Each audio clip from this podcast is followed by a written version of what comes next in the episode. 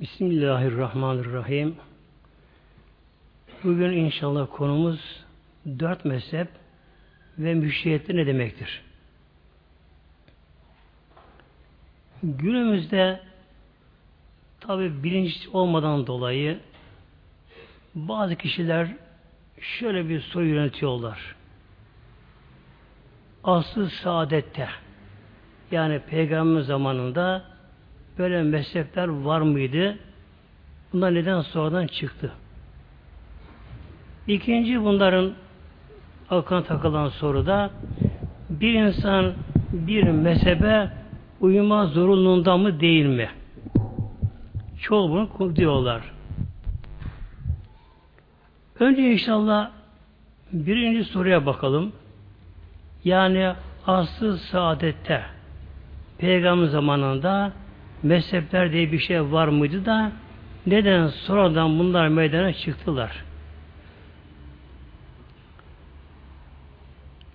Aslı saadet Peygamberimiz Aleyhisselam Hazretleri'nin peygamber olarak yaşadığı döneme isim veriliyor. Yani peygamberimizin daha önceki yaşadığı gençlik döneminde falan bunlar asla dahil değiller. Aslı saadet yalnız 23 yıllık bir dönem. Aslı saadet. Ve o dönemde öyle mezhepler olabilir miydi Peygamberimizin zamanında? E Mevlamız buyuruyor Sebillah Eti'ullâhe ve eti'ur Resûle Ey müminler Allah'a itaat ediniz Resul'e peygamber ediniz Mevla buyuruyor. E, peygamber itaat farz olunca sahabeden biri kalkıp da hayır ben peygamberin gibi düşünmüyorum. Ben başka görüşteyim diye böyle bir şey ortaya atabilir mi? Atamaz tabi. Çünkü peygamber hayattayken bütün sahabelerin peygamber itaat etmeleri farz oluyor. Sonra peygamberlerin görevine gelince Allah Teala bizlere buyuruyor Bakara suresinde ayet 129'da Hazreti İbrahim Aleyhisselam ile oğlu İsmail Aleyhisselam Hazretleri Kabe'nin binasını tamamladıktan sonra ilk önce onlar Kabe, Beytullah'ı tavaf ettiler. İki peygamber. Tabi melekler de vardı yanlarında. Buna tavaf ettiler. İşte bu iki peygamber tavaftan sonra Allah Teala'ya şöyle dua ettiler. Seni billah. Rabbena Ey bizim Rabbimiz dediler. İki peygamber. Hazreti İbrahim, oğlu İsmail Aleyhisselam. Ve bazı Resulü minhum. O ümmeti Müslümeden yani bu zürriyetimizden ve bas bahsele yani çıkar Resulen bir peygamber. Minhum onların kendi kendilerinden. Hatice Aleyhisselam ile İsmail Aleyhisselam Allah'a böyle dua ettiler. Tabi Peygamberimizin zaten peygamber oluşu ezelde takdir edilmiş. Ama Hazreti İbrahim Aleyhisselam da öyle dua etti. Ya Rabbi bu ümmeti Müslümeden onların kendilerinden bir peygamber Ya Rabbi sen çıkar bunlara. Şimdi bakalım peygamberin görevi ne? Burada bu özetleniyor ayet-i kerimede. Yetülü aleyhim ayatike. Ya Rabbi onu öyle peygamber gönder ki o peygamber onlara, o insanlara senin ayetlerini okusun. Ayetleri okuyacak. Demek ki peygamberimizin en başta gelen görevi nedir? Kendisine vahiy olunan, indirilen ayetleri, önce ayetleri o anda yaşayan insanlara, hesabına okuyup tebliğ etmek. Ama bu kadar yeterli mi? Hayır. Yani bir peygamberler eline verilen bir haber okuyan bir spiker değil peygamberler. Arkadan Mevlam buyuruyor. Ve yuallimhumul kitabe. Ve onlara o kitabı da bildirsin ya Rabbi. Tealim etsin. Eğitsin onları. Demek ki peygamberin ilk birinci görevi kendisine vahiy yolundan Cebrail getirilen ayetleri önce olduğu gibi okuyup tebliğ etmek. Ondan sonra bunların uygulanmasını onlara açıklamak, öğretmek. Talim, terbiye geliyor. allah Teala peygamberimize ne vahiy etmiş ayet-i onların nasıl uygulanacağı ahkamı peygamber gönlüne bildirilmiştir. Demek ki Kur'an-ı Kerim'in ahkamının yani hükümlerinin yaşanması, uygulanması Peygamberimizin öğretmesiyle olacak. Vel hikmete hikmeti de insanlara öğretecek hikmet. Nedir bu da? Bu da işte Kur'an-ı Kerim'in daha teferruatını inince sünneti seniyeler. Ne kadar sünneti seniye varsa, peygamber hadisi bildirilen varsa, bunların aslı her biri Kur'an'daki bir sırra işaret ederler. Mesela rükuda ne diyoruz? Sübhane Rabbil Azim. E Mevlam buyuruyor Vakıa suresinde Rabbini azametiyle tesbih eyle. Secde Eala ismi geliyor. Onu da Mevlam Ala suresinden buyuruyor. Demek ki bize sünnet gibi görünüyor namazda. Aslında bunlar da Kur'an-ı Kerim'deki incelikler. İşte peygamberin görevi demek ki önce kendi vahiy yolundan ayetleri açıkça okuyup tebliğ etmek, onları eshab ümmetine belletmek. Neden? Kur'an-ı Kerim tarif olmasın, değişmesin diye. Yani Kur'an-ı Kerim halka inen bir kitabullah. Önceki semavi kitapları ancak belirli kişiler ezbe bilirlerdi. İncil, Tevrat'ı, Zebur'u. Kur'an-ı Kerim'e gelince Peygamberimizin görevi bunu okuyup tebliğ etmek. Hemen bunu sahabeler ezberine alırlardı. Tabi ayrıca namazda da okunuyor, her zaman okunduğu için işte Kur'an-ı Kerim elhamdülillah böyle halka indirilmiş. Bunu o zamandan başlamak üzere insanlar ezberlemişler, ezberliyorlar elhamdülillah.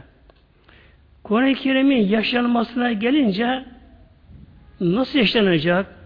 Bu ayet-i kerime neyi işaret eder? Buradaki ilahi irade nedir? Ancak bunları peygamber bilmekte yetkilidir.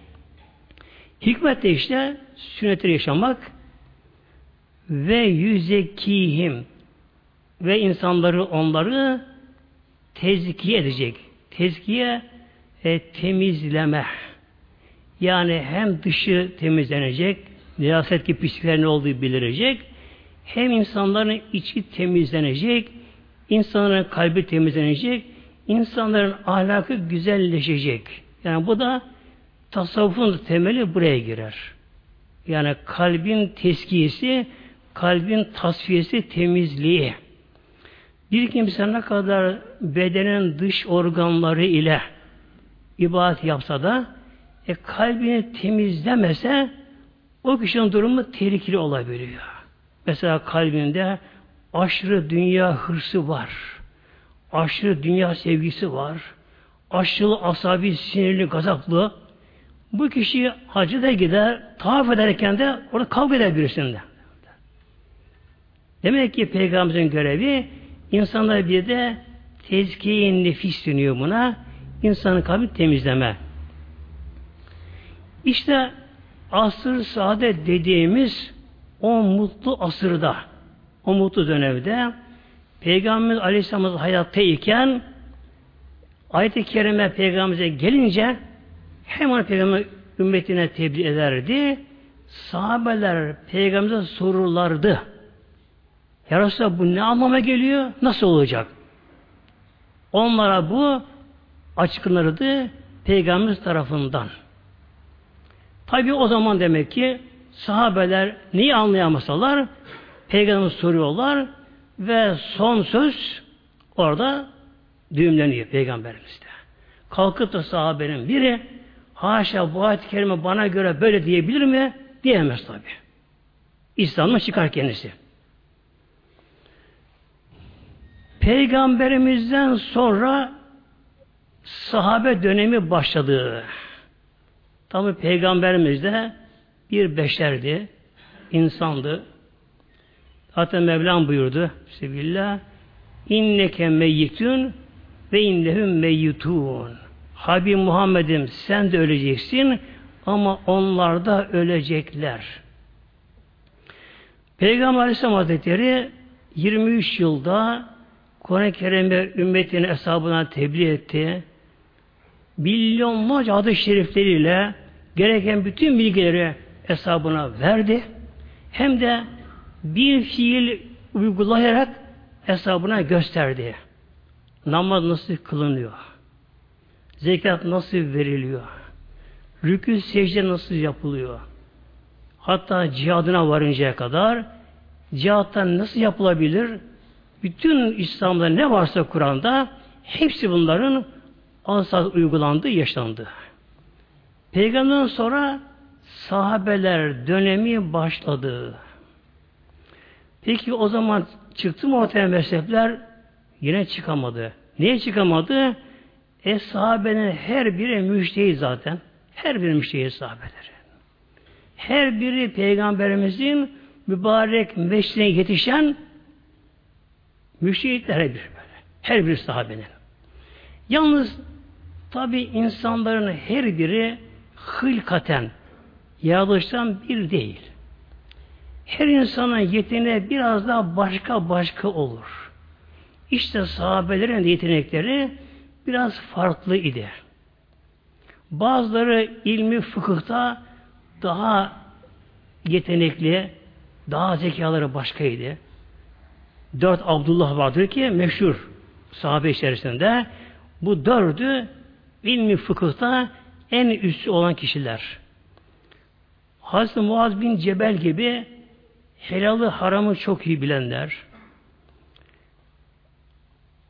her birinin ayrı bir özellikleri vardı. Peki ne yaptı sahabeler? Sahabeler peygamberden sonra ne yapıyorlardı? Eğer bir meseleye akıllı takılırsa birisinin kendi o konuda işin içine çıkamazsa arkadaşlarına yani diğer sahabeler sorurdu. Sen peygamberden böyle bu konuda bir şey duydun mu diye. Mesela bir örnek vereyim. Hazreti Ömer Radhan Hazretleri halifeyken Şam feth olundu. Hazreti Medine'den kalktı. Şam'a doğru gidiyor. Orada askerle beraber, sahabe beraber. Şam'a yaklaştılar. Habere geldi. Şam'da kolera salgını var Şam'da. İnsanlar çok ölenler var. Hasta insanlar ölüyorlar. Şam'da korkunç kolera salgını olmuş. Haber geldi. Hasan Merşin durdu orada. Tabi hepsi sahabe. Her bir müştehit. Onlara şimdi sordu. Müştabir onlarınki. Ne yapalım? Bak Şam'da korkunç kolera varmış. Çok muazzam ölü ölenler oluyorlar. Ne yapalım? Şimdi bir kısmı ya Ömer e, kaderden kaçılmaz. Neyse kader onu görürüz yaşayalım orada. Gidin dediler. Bir kısmı ise ya Ömer e, elimize kim tehlike atmayalım kim tehlikeye. Ayet-i Kerime tabi böyle buyuruyor. Yani tehlikeye atmayalım oradan gitmeyelim oraya. Hazreti Ömer sordu. İçinizde bu konuda peygamber duyan var mı? Yoktu. Biraz sonra Hazreti Abdurrahman bir Hazretleri geldi. O bir iş için ayrılmış. O dedi ki evet ya Ömer ben Resul'dan duydum. Hayattayken Peygamber şöyle buyurmuştu. Bir yerde kolera hastalığı çıkarsa oraya girmeyiniz. Oradaysanız dışarı çıkmayınız buyurmuştu. Buyurmuşlar. Bunun üzerine bununla amel edildi. Demek ki sahabeler zamanında öyle belirli bir müştehit, belirli bir mezhebe tabi olmak değil de aralarında bir müşavere, danışma şekliyle oluyordu. Çünkü sahabenin her biri tabi sürekli peygamberin yanında bulunmuyorlardı. Mesela Bedir'de peygamberimizin yanında bulunan sahabeden duyduğunu yeri duyamıyorlar. Yine mescitte bazıları gelemiyorlar, uzaklara gidiyorlar, göreve gidiyorlar, sefere gidiyorlar. Bu için ne yapıyordu sahabeler? Birinin bilmediğini öbürüne danışıyorlardı. Öylece amel ediyorlardı. İşlerinden birine tabi olmuyorlardı. Bu neye benzer muhterem cemaatimiz? Mesela günümüzde bir hasta kişi hiç tıpla bir ilgisi yok. Hasta kişi. Ne yapar? Tabi bir doktora gider. Uzmana gider. Eğer uzmana güvenirse ki konuşmalarından, halinden, onun bilgisine güvenirse uzmana tam teslim olur.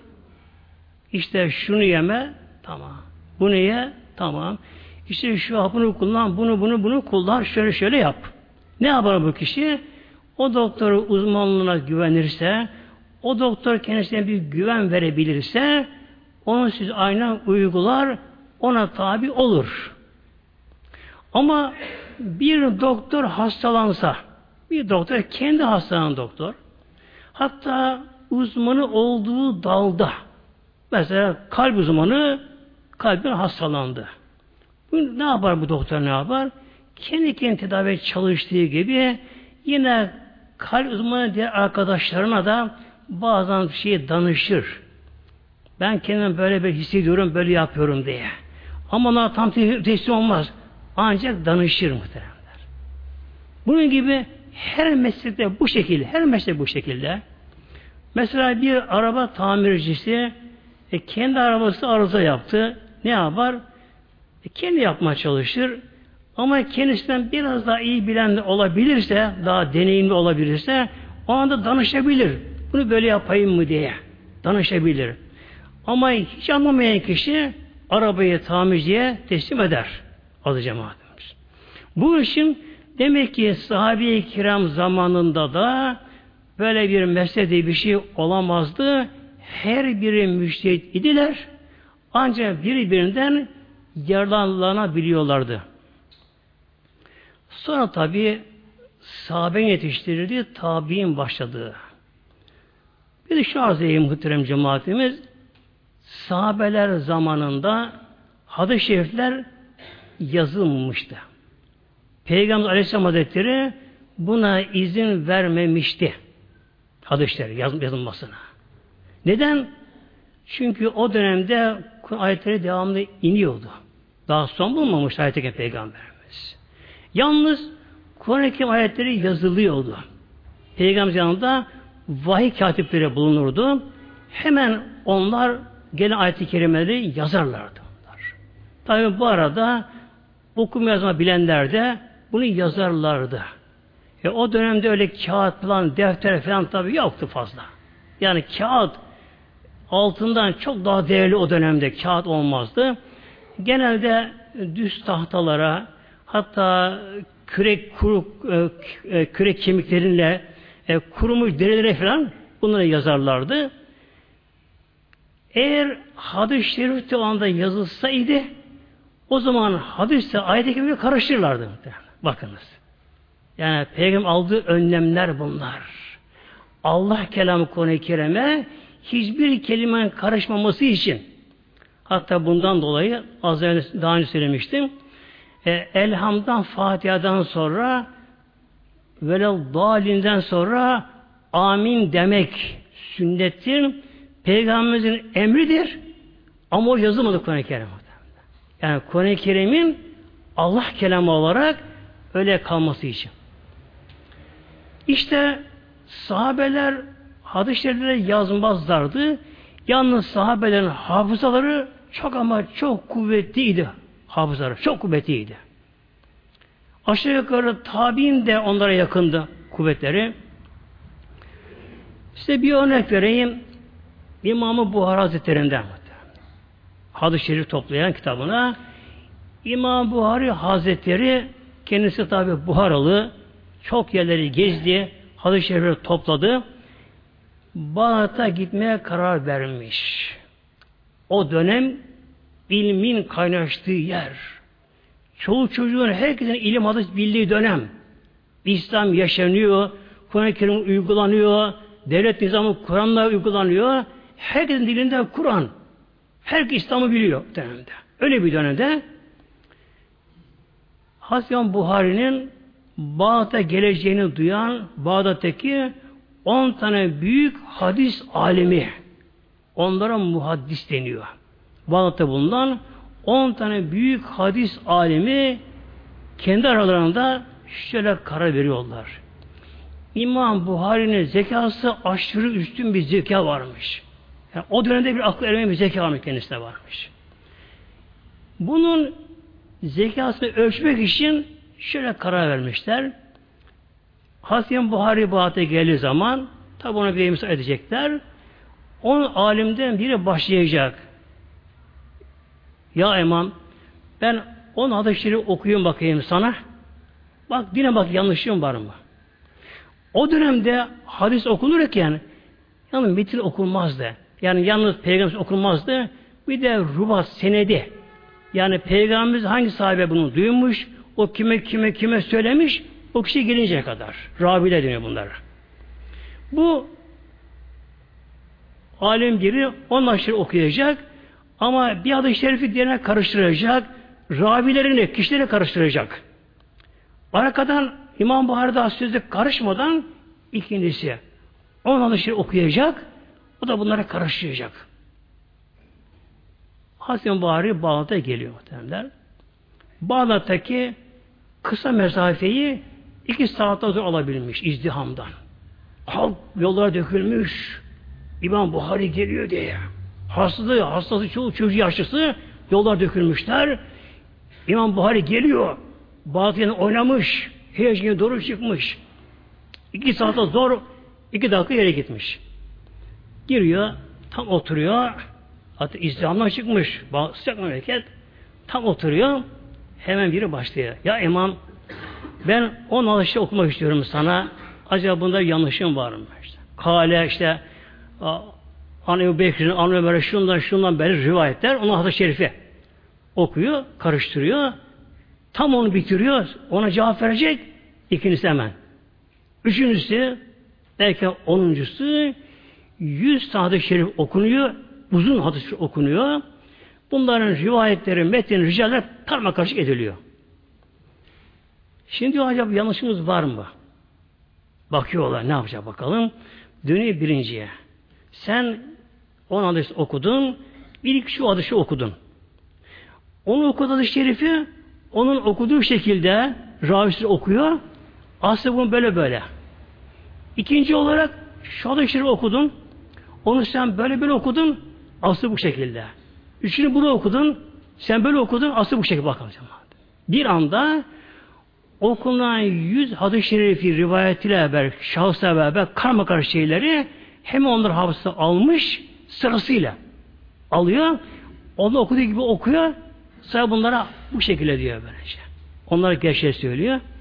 İşte adı cemaatimiz o öyle bir dönemdi ki sahabe kiram hazretleri ve tabi'in döneminde hadis-i şerifler yazılmamıştı.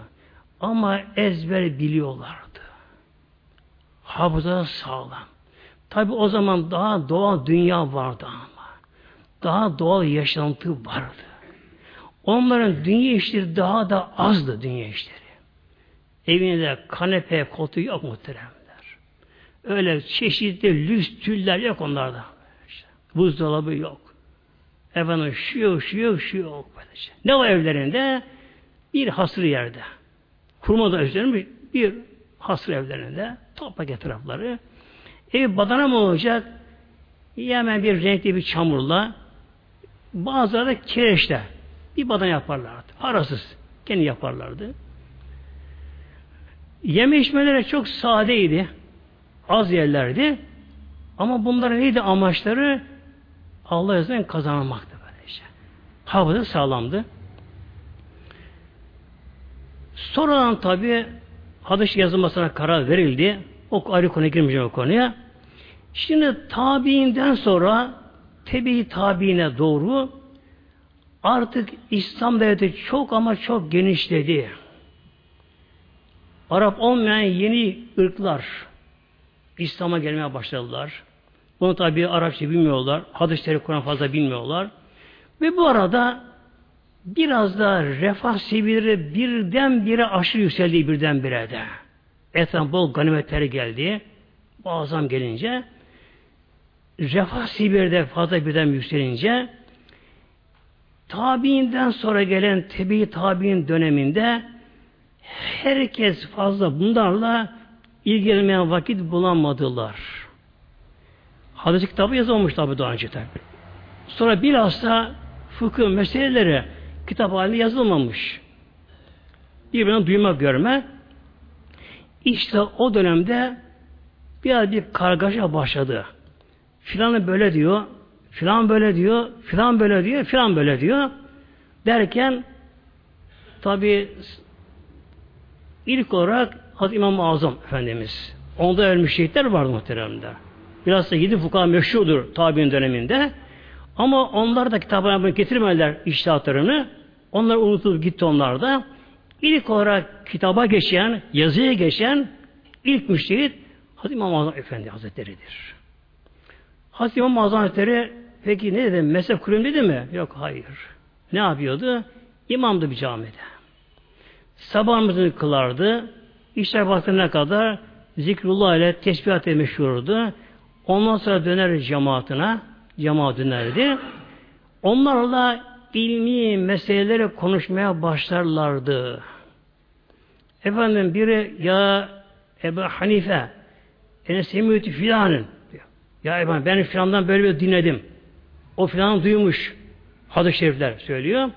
Ne Hazreti İmam Hazretleri? Evet, o öyle doğru söyledi. Plan böyle söyledi, plan böyle söyledi. Şimdi iştihatta, iştihatta ne gerekiyor az cemaatimiz? Şimdi bir buna bakalım inşallah. Yani müştehit ne demektir müştehit? Yani müştehit bizim aklımızın kavrayamayacağı yüksek bir makam. O kadar yüksek makam ki müştehitin makamı düşünün ki o dönemde bile o tebi tabi'in tabi'in döneminde bile yani halk İslam'ı yaşarken çoğu hadis ezberlerken Kur'an yaşanırken İslam henüz daha dalga dalga güzel ki İslam şahlanmışken o dönemde bile bunlar yılı gibi parlamışlar. Parlamışlar. Halk ona ilmine teslim olmuş. Derler. İlmine teslim olmuş onların. Düşünün ki sonradan gelen Kaldı Beyzavi gibi Fahrettin Razi gibi bakınız. Müfessirler. Onlar müfessir ki bunlar. Yani Kur'an'daki her kelime dedi edebilen, incine vakıf olan, öyle muhakkaki müfessirler, onlar bile yine yüz binlerce hadis-i şerifi ezel ve muhaddisler bile ne yapmışlar? Bir mezhebe tabi olmuşlar. Tabi olmuşlar. Neden tabi oluyorlar? Evet kendi muhaddis. En aşağı yüz bin hadis ezer biliyor hem de senediyle beraber. Kendine gelinceye kadar arada geçen şahıslara beraber. Yani sahabeden bu bu duymuş ona göre böylece. Neden aziz cemaatimiz? Şimdi ilmi hadiste usul hadis diye bir ilim vardır. Usul hadiste nedir gerçek olanı? Hadis-i şerifin sahih olması meselesi. Fakat iştihatla bir de bunun için başka daha şey gerektir. Mesela diyelim ki Bedir Savaşı'nı bir sahabe anlatıyor, o durumda anlatıyor. Tam sahabedir. Ondan filan duymuştur. Tabi o duymuştur, o duymuştur. Rical hepsi sağlam. Adillerdi yani kabul edilir şahitliği. Hadis sahidir. Hadis bunu kabul eder. Ama iştahat bunun dışına bakar. Mesela Ebu Hureyre Hazretleri Bedir'den bahsediyor. Oldu mu? E, o, henüz de o zaman daha Müslüman değil ya bu Hazretleri. Sonra İslam'a geldi o. Demek ki Bedir'de kendi bulunmadığı kesin bunu baştan duymuş. Ama diğer yandan Bedir'de bulunan bir sahibi oradan bahsediyor. İşte fıkıh iştihat onu alır bu sefer. Onu alır işte. Şimdi size şey yapayım inşallah. Müştehit ne demektir? İlmi usulde aldığım bir ibare başlayayım burada. El müştehidü. Nedir müştehit? Bir özetleyeceğim burada tabi. Çok geniş de burada bilgi var orada.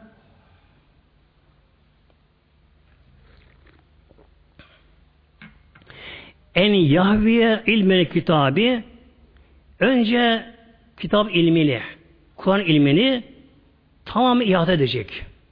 Fatih-i Şerif'e böyle gözünle bakar gibi Kur'an-ı Kerim'in tamamı ezberinde gözünde olacak. Her an böyle. Dilediği an Kur'an-ı Kerim'in tamamı gözünde olacak. Bir meanihi lügaten. Önce Kur'an-ı Kerim'in lüga anlamını iyi bilecek. Sözlük anlamını iyi bilecek. İfraden ve terkiben bak. İfraden tek olarak kelime ve terkiben. Mesela müştehit diyoruz. İşya diyoruz bakınız. Bir kelime alalım şimdi. Bunun ifade tek olarak aslını, özünü bilecek. Bunun gibi bütün kelimelerin terkibini bilecek, ilavesini bilecek. Nedir işahat kelimesi? İşahat kelimesi iftar babından mastar şimdi. Aslı ne? Sülasisi, üç harflisi nedir? Cehede kelimesi. Cehadil ama. Cehade olsa anlam değişiyor. Cihat inkar anlamına geliyor.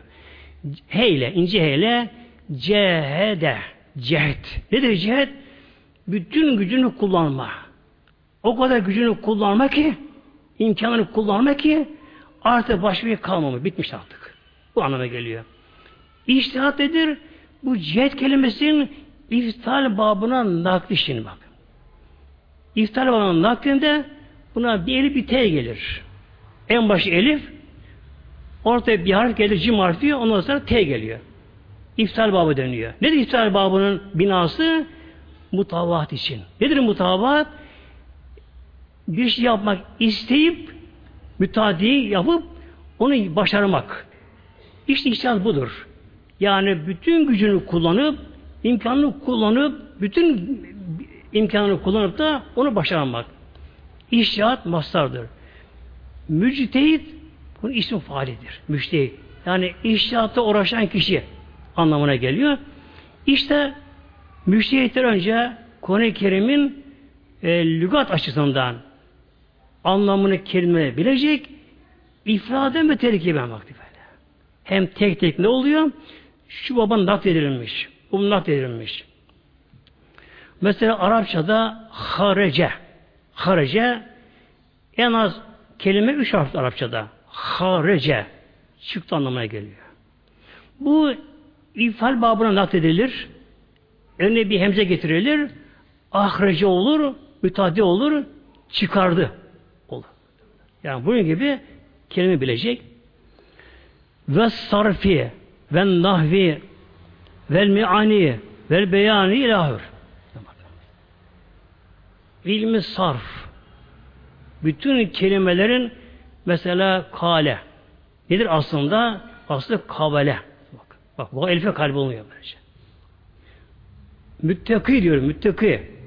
Hele müttaki bak ince kelime. Vikaye filan geliyor, kitabın getiriliyor. Ne kadar incelikler var bir kelimenin. Bir de bunları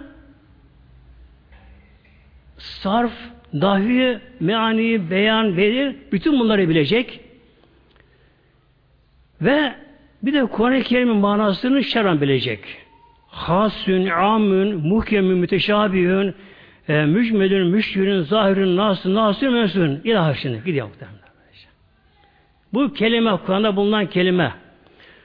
Am, umumi, genel anlam taşıyanlar var. Has. Mesela Mevlam buyuruyor. Nafileten lek peygamberimize. Haybim tecrübe namazını kıl. Nafileten lek sana bir ziyade olarak farzdan başka. Peygamberimize vacip tecrübe kılmak. Bize sünnettir.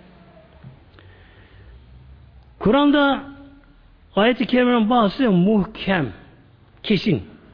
Bazı müteşabih, bir anlamaya gelebilir. nasih mensuh. Bu hadiste de var, Kur'an'da da var.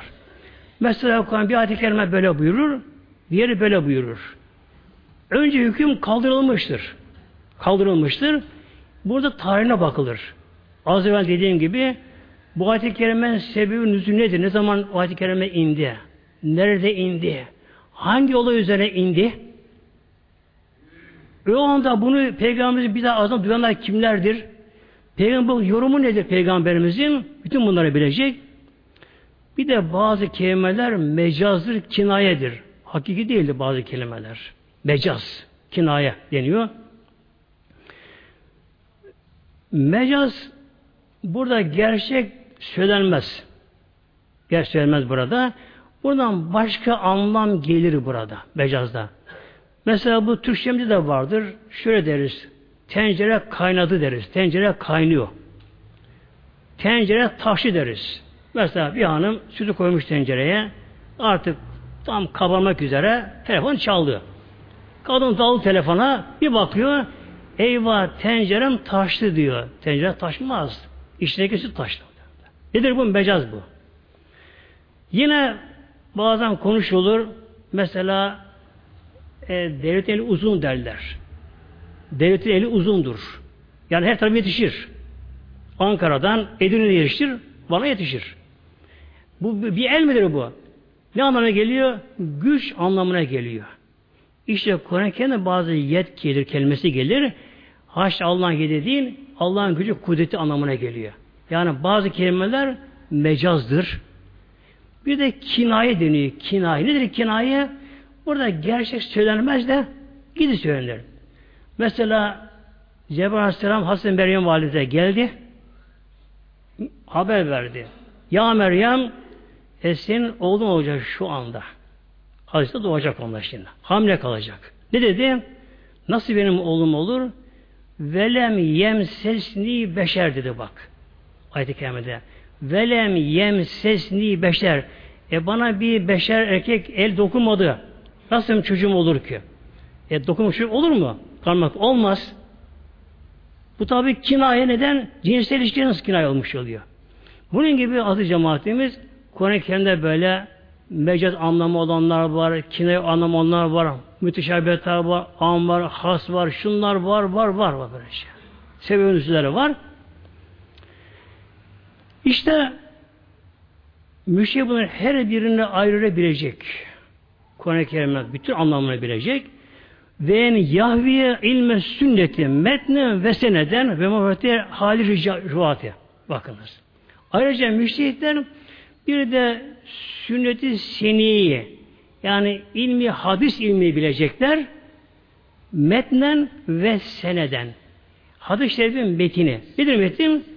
Peygamberimizin söylediği sözler. Senet onu bilen kişiler. Ve marifete, hali, ruhati.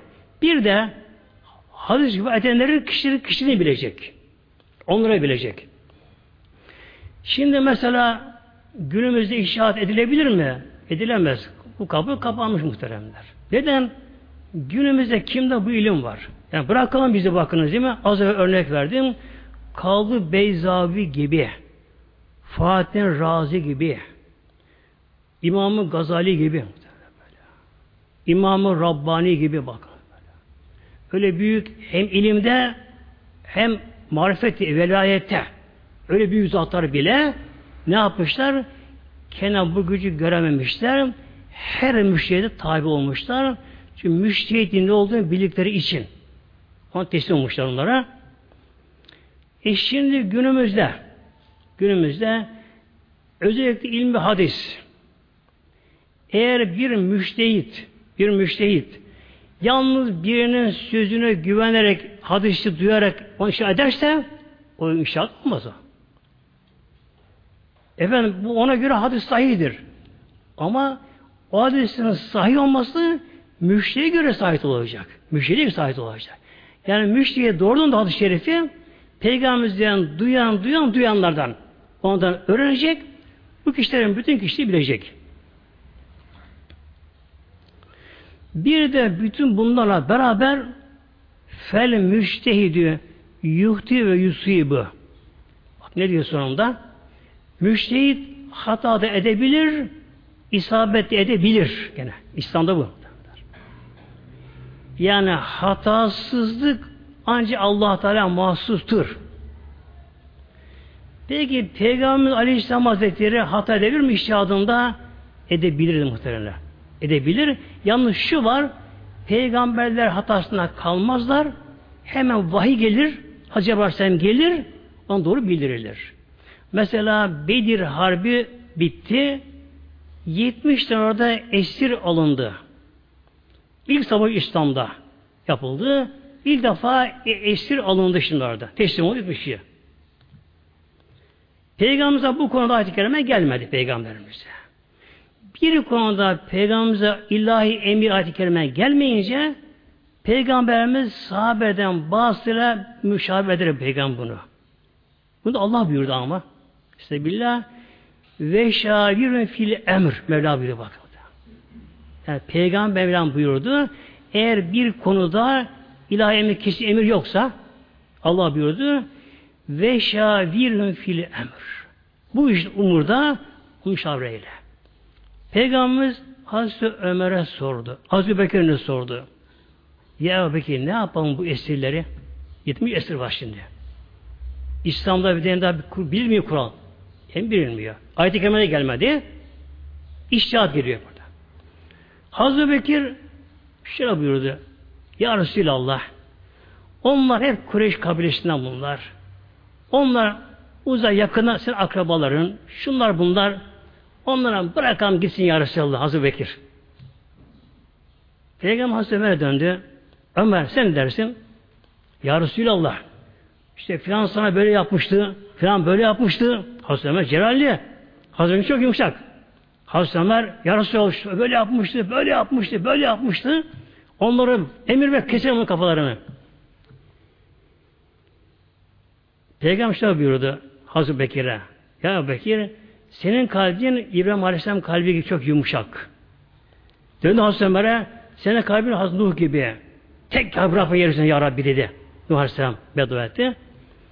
Sonra Peygamber Aleyhisselam Hazretleri Hazreti Bekir görüşte Peygamberimize yanaştı.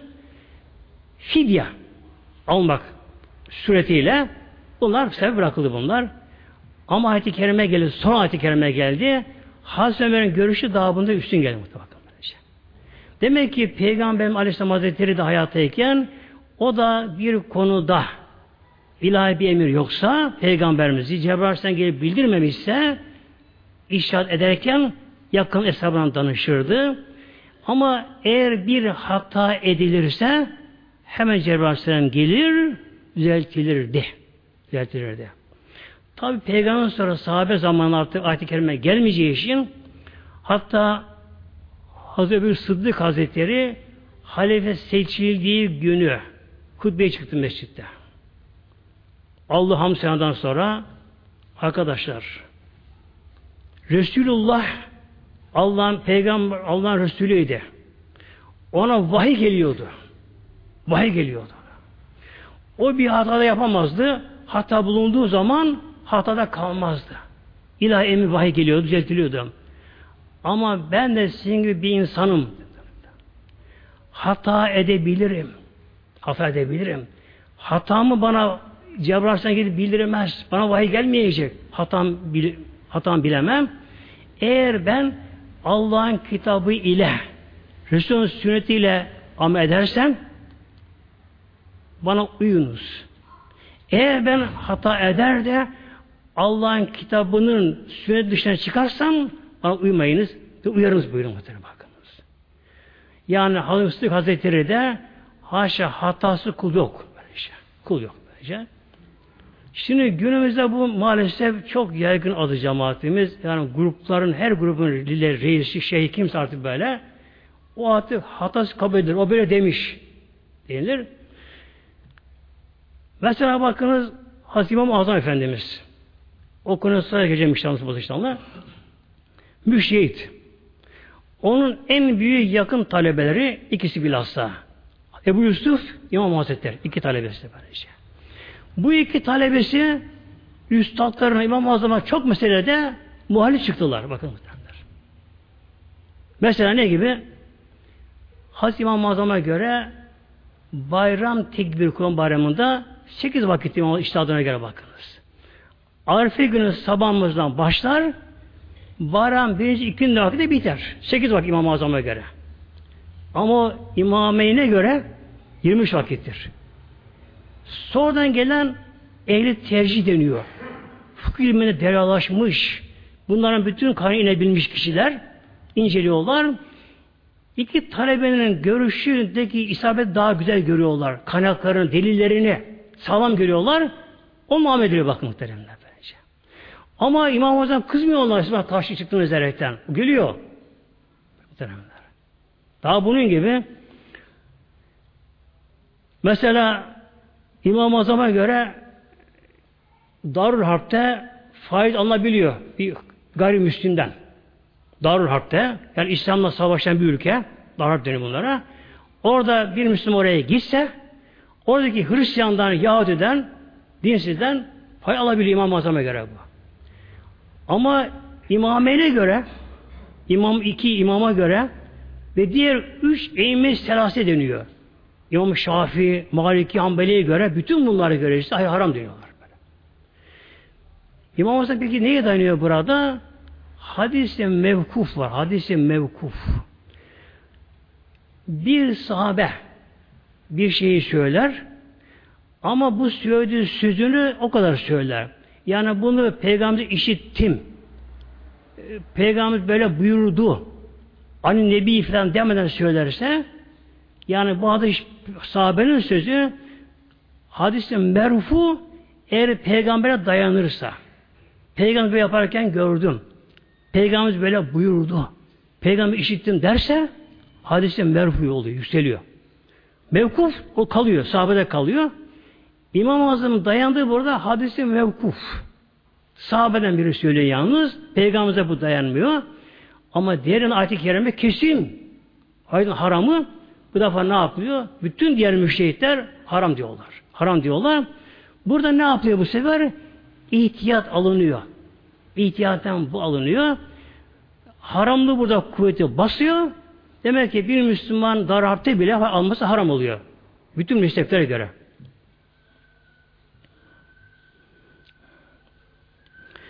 Şimdi de muhterem cemaatimiz bir insan dilediği mezhebe girebilir mi, giremez mi? İnsan mezhep değiştirebilir mi, değiştiremez mi? İlah Süreyyan'da kitap var. Bu, bu konuyu geniş almış. Şöyle buyuruyor. Bir insan kendisi artık iş edecek derecelere kadar gelse, ilimde çok güzelse, şu azim az cemaatimiz Şimdi bazı kişi kendilerini müşehit görebiliyoruz günümüzde. Şimdi günümüzde azı cemaatimiz yani şu dört mezhebi tanımaya destek harcar. Onlar dışına kalkırsak.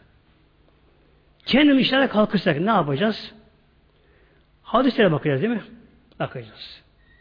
İmam Buhari'ye göre, İmam Müslüm'e göre, Ebu Davud'a göre, şuna buna göre böyle. Buna göre kalkacağız. Bir tek abdestle ilgili konuyu incelemeye kalkışsak abdestin farzları abdestin sünnetleri, müstahapları, adabı, mekruhları, müşrit abdesti bozanlar. Bütün bunları hangisi abdesti bozar, hangisi bozmaz, neden bozar, bütün bunu incelemeye kalkışsak emin olun adı cemaatimiz yani 3-5 sene uğraşsak bir tek abdest ile konuşta çıkamayız. Halbuki İslam'da fıkıh ilgili milyonlar mesele var bak. Milyonlar mesele var. Bir namazda kıyam nedir? Ne kadar. Bir amin demekle, Rabbena Aleyhisselam demek ile, rüküyle, secde ile, namazı, mehruları, farzları, sünnetleri, vacipleri, müşrikleri, bozanları, bozmayanları, oruç bahsine gir, oruç bahsine gir, Zekat bahsine gir, şuna bir evlenme, nikah, ticaret gir, gir, gir, gir, gir. Muhteremler. Yani bugün insanı e, bin yıl ömrü olsa bunları incelemeye kalkırsa ömür yetmez muhteremler. Yetmez. Şimdi bir insan mezhep değişebilir mi? İşte İlah Sünen kitabı şöyle buyuruyor. Mesela örnek olarak şöyle buyuruyor. Hanefi mezhebine bağlı olan bir kişi başka bir şehre uzak yere gitse gittiği şehirde herkes şafi orada. Herkes şafi. Hocalar hepsi şafi orada. Alim şafi. E, kişi kendi pek meselelerini tabi, tabi bilemiyor. Sorması gerekiyor. Ama alim hepsi şafi. Orada hep şafi mezhebi yaşanıyor. Bu kişi burada tabi zorlanıyor bu sefer. Bu kişi o zaman Hanefi mezhebinin değişir, Şafi'ye girer. Aynı şekilde Şafi mezhebi olan kişi de öyle bir yere gidiyor ki orada Şafi mezhebini bilen kişi bulamıyor. Alimlerini bulamıyor. Her Hanefi orada. Mezhebini yaşayamıyor orada. Hanefi girebilir. Yani bu gibi zorunluluk olunca o zaman buna cevaz var. Bu şekilde. Bir de bir konu var telfik diye. Telfik bir kişi dört mezhebi karıştırarak işsizini almak. Efendim bu konuda Hanefi alacağım, bu konuda Şafi alacağım, bunda Hanbeli uyacağım. Bu işte buna hiç cevaz yok. Neden? Çünkü bu kişi o zaman kendi nefsi uymuş oluyor. Arzusu uymuş oluyor. Bu bir şey deli uymamış oluyor bu kişi bence. Bu işte kişi ne yapacak? Bir insan bunlara karıştıramaz. Hangi mezhebe sahip ise Şafi ise Şafi kalacak. Maliki ise Maliki kalacak. Hanefi ise Hanefi kalacak kişi mezhebini böyle karıştıramaz. Ancak bir konuda bir konuda mezhebine göre yaşaması mümkün değil ise değil ise mesela günümüzde tavafta e, Şafi mezhebine göre bir erkeğe kadını dokundurmak için bozuyor. Çıplak olarak. Dokunun bozuyor. E, günümüzde bir insan bunu çok zor yapıyor Şafi mezhebine göre. Ne yapabilir bu kişi? Abdestini alırken abdestin bütün şartlarında Hanefi'ye bir niyet eder. Buna bir niyet eder, öyle yapar. Hanefi de tabi bozmuyor. Bozmuyor. El dokunmakla. Neden dokun bozmuyor adı cemaatin? Bir de buna gelelim şimdi. Dört mezhep arasında ne gibi farklar var şimdi?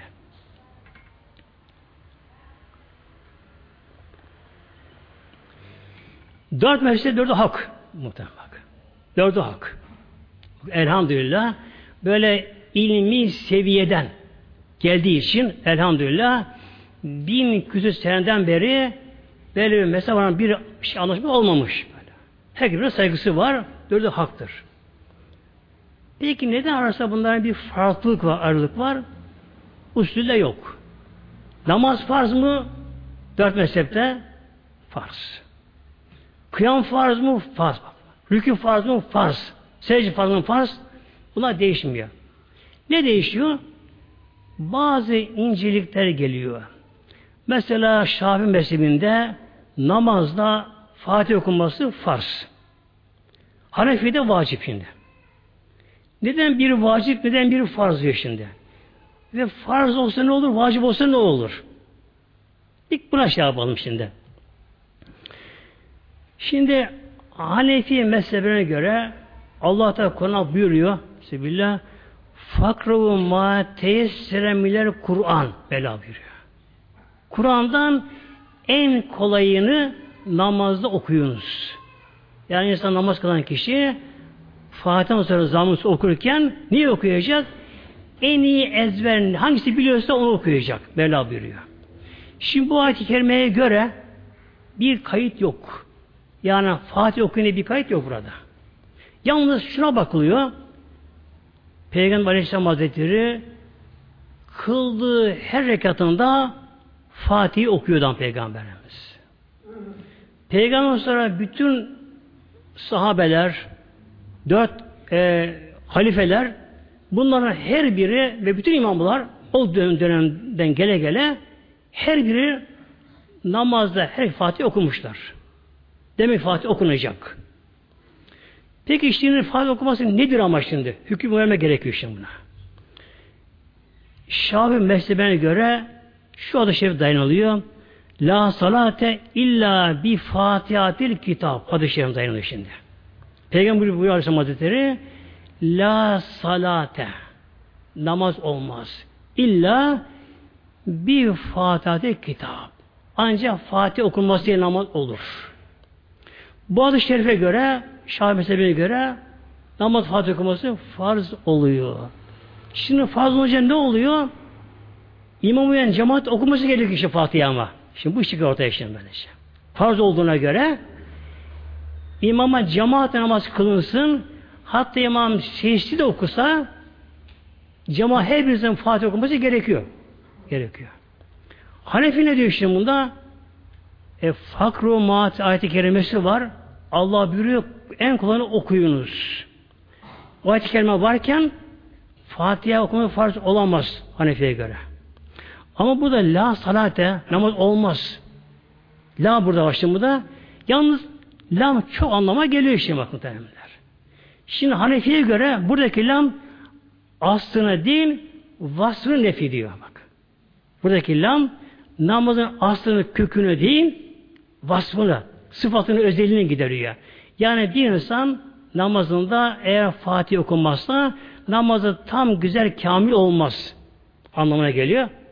Yani bu işaret buradan kaynaklı bu şekilde. Yine Şah mezhebine göre tabi abdest belirli. Yüz yıkanması farz, ayet-i sabit, el yıkanıcı ki beraber, başın mesli, ayak yıkanması. Bunun meslek değişmiyor bunda. Aynı oluyor. Ne fark ediyor? Abdestin farzı şafide daha çoğuluyor bakın şimdi. Niyette farz şafi mezhebinde. Niyette şafi. Bir de tertip şart şafi mezhebinde. Önce ağız burundan sonra önce yüz yıkanacak. Yüz yıkanacak. Eller baş mes, ayak mes olacak. Bu sıra farz. Mesela bir kişi şafi mezhebine sahip olan bir kişi unuttu, önce elini yıkadı, sonra yüzünü yıkasa olur mu? Olmaz. Tek yüzünü yıkayacak, elini yıkayacak. Hanefi'ye göre bu tertip sünnet, farz değil. Bir insan Hanefi mezhebine sahiptir. Elini yıkadı, ağzına su verdi, unuttu, yüzünden önce elini yıkadı. Ondan sonra yüzünü yıkar, eline olabiliyor Hanefi'de böyle. Neden böyle oluyor? Şimdi burada vav ile geliyor. Ve eydiyüküm vemsehu diye vav ile geliyor. Hanefi'ye göre buradaki vav tertip için değil, cem için. Bunlar olacak göre gelecekler. Şafii'ye göre tertip için.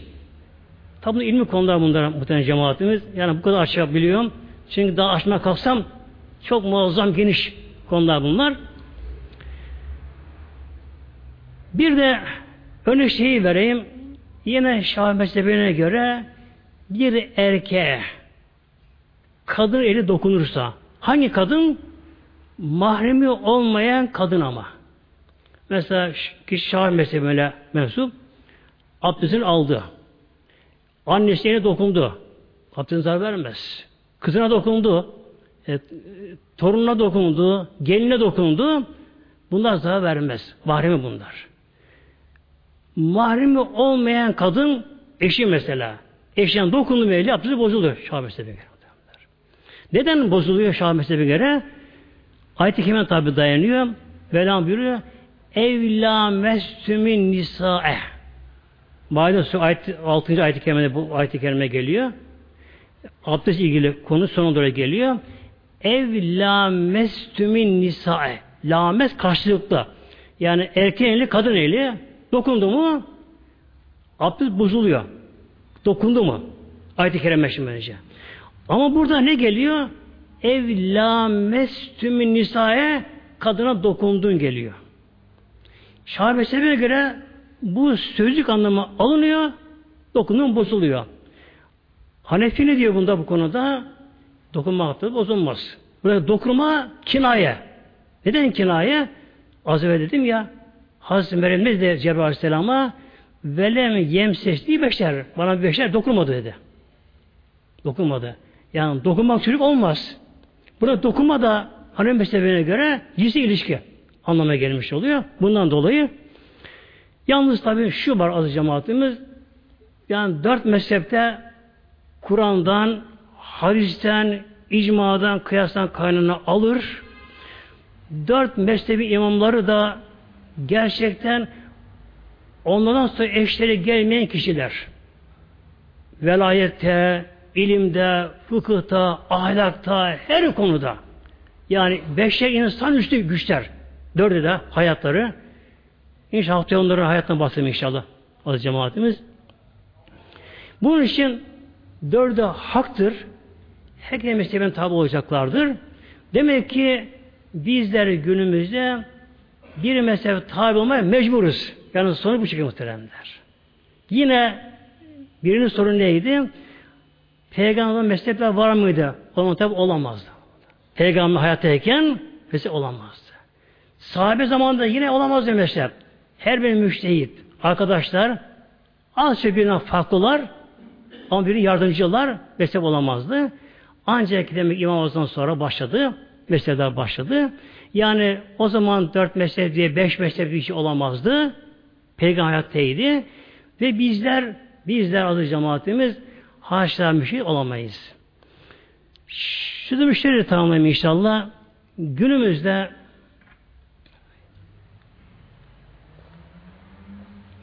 bazı kişiler ne diyorlar? Efendim ben Kur'an-ı Kerim'i inceledim diyor. Bunu Kur'an'da bulamadım diyor. Birine sordum. Sen dedim Kur'an-ı Kerim nasıl inceledin acaba? Kur'an incelemek kolay mı Kur'an-ı Kerim incelemek? Nasıl inceledin? Gösterdi. Hemen cebinden çıkardı. Kur'an meali. İçinde Kur'an-ı Kerim. Şöyle küçük e, boyda. Kenarında Kur'an meali var. İşte bunu inceledim ben. Dedim o Kur'an değil, Kur'an meali o. Kur'an meali. Kur'an-ı Kerim'in bir kelimesinin izahına kalkışılsa, yani sarf, nahi, bedi, beyan, şu ilmi açıklamaya kalkışırsa, o kitabın yarısına sığmaz, bir kelimesi sığmaz. Ya. Nedir Kur'an meali? Şu örnek vereyim. İlkokul çocuklarına, özellikle şöyle ikinci, üçüncü sınıf çocuklarına bazı bilgiler verilir hastalıkla ilgili. Çünkü hasta ilgili genelde işte kızamık, kızılçe gibi çok bilgi verilir. Çocuğun biri kalksa dese ki efendim ben dese kızamık hastalığını inceledim biliyorum. Çiğ hastalığını biliyorum dese. Ne olur bu? Tabi güneşli muhteremdir. O çiğ anlayacağı dil ile ona birkaç paragrafla ona o hastalıkla bildirilmiş o kadar ben. Özet olarak bir bir şey bildirilmiş. Bir çocuk uzmanının ilmine göre o şeyin nedir? Havuzdan bir damla değildir. Bir çocuk uzmanının, doktorun bildiği hastalıklar hakkında konu bildiği bir havuz su olursa bu şeyin bilgisi nedir? Bir damla değildir muhtemelen cemaatim efendice. Bunun için günümüzde bazı kişiler kalkıyorlar. Efendim ben diyor Kur'an-ı Kerim'i inceledim baştan başa. He vah vah vah vah zavallı be. Vah zavallı be. Araplar mı? Araplar bakın değil mi? Anısı Arap, babası Arap, Arabistan yaşıyor, Arapça konuşuyor. Kur'an-ı Kerim'in olarak çok anlamlarını biliyor. Ama alem ne yapıyor? Hep alemle tanışıyorlar. Derler ya.